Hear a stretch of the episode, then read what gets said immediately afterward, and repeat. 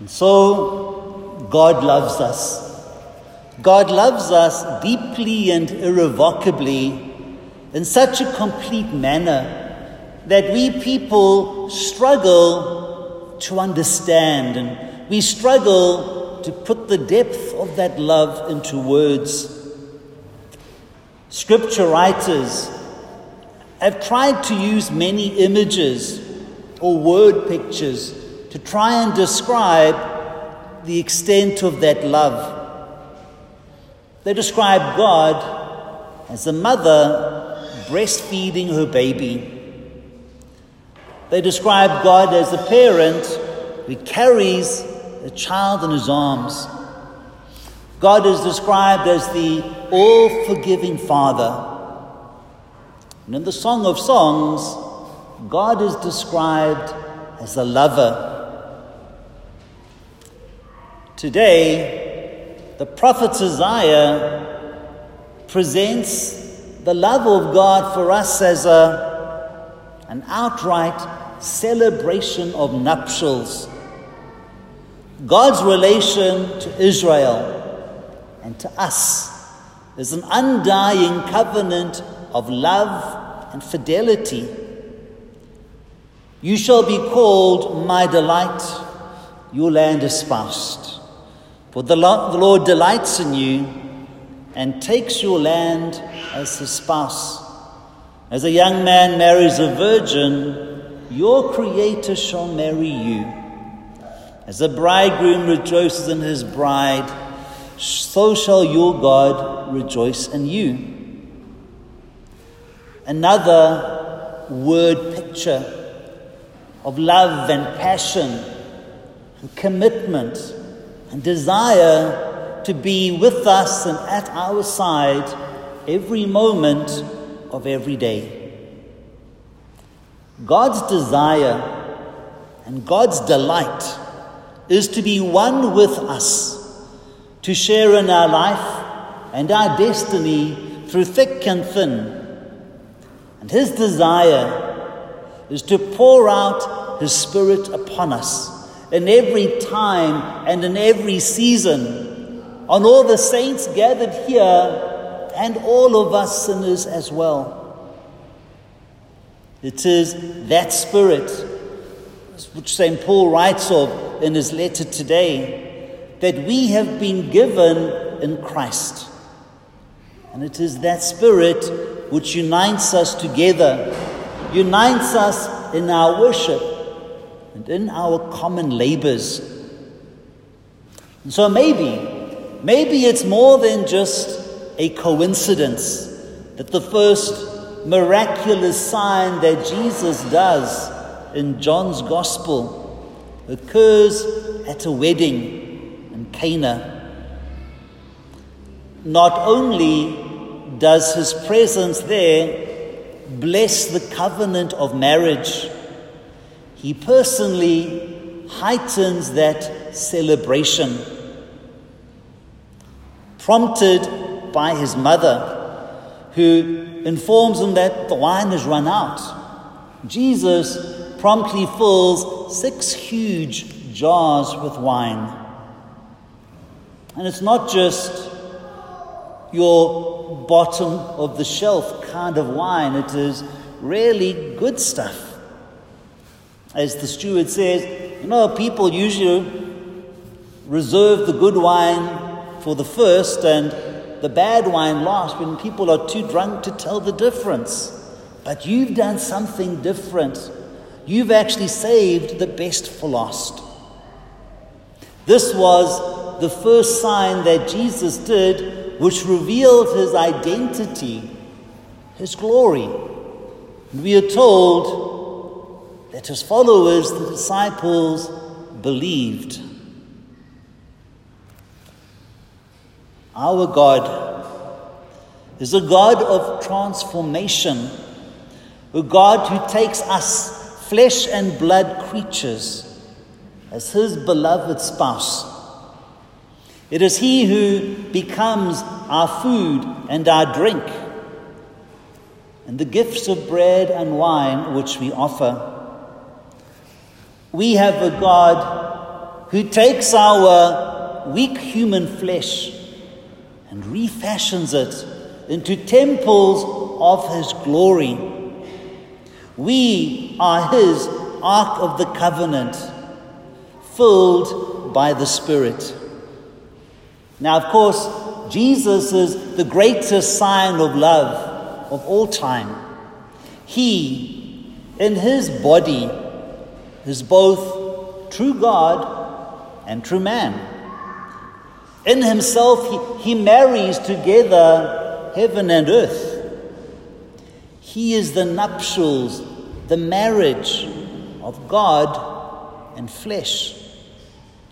And he is the reason why, after that Christmas which we celebrate, the Spirit is given to us. And it's why God calls each one of us my spouse, my beloved, my joy, my flesh. If you remember anything from our liturgy today, remember this that God loves you, that God delights in you. We are invited to believe this good news and to live it in our lives. The joy that we are speaking of, the joy spoken of in the scripture, mustn't be confused with a, a sense of satisfaction. It's not something that we might call happiness. Satisfaction and happiness are, I think, more fleeting emotions. They're almost our reaction to the things of the outer world. You win a hundred thousand rand at lotto, you're happy. But that happiness is limited. It will not last because you're going to spend that 100,000 and be back where you began. Joy is something which comes from within. Joy is something which is based on a love relationship with God. And that's why our joy is there, whether we're experiencing fantastic times or challenging times.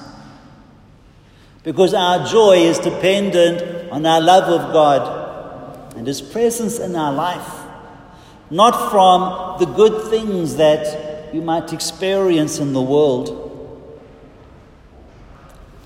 How then are we to live in that sense of pure joy, of God's utter delight in us? I think there are three ways in which we can do that. Firstly, we need to respond with the gift of our own joy, our own gratitude. When we experience this overpowering love of God when we realize with joy how it is God loves us, we are changed. When we recognize and when we accept that God loves us, we are changed. We are more able to let in the love of others we're also more able to let our own love for others break through this hard shell that we tend to build up around our hearts. And then we become more attractive witnesses. Ask yourself who is the family member that you avoided this Christmas? Who's the family member that you were drawn to. Most of you probably avoided the old aunt or uncle who only saw the terrible things in the world and wanted to make you feel bad as well. The people that we were drawn to were those who had something joyful to share, who could see the good in the most smallest and inconsequential thing. When we realize the, extent, the, the depth of God's love for us, when our response to the joy of God in us is also a gift of joy, we are transformed and we become more attractive people, more attractive witnesses of God's good news. The second thing that we can do to live in this joy of our God is to create communities.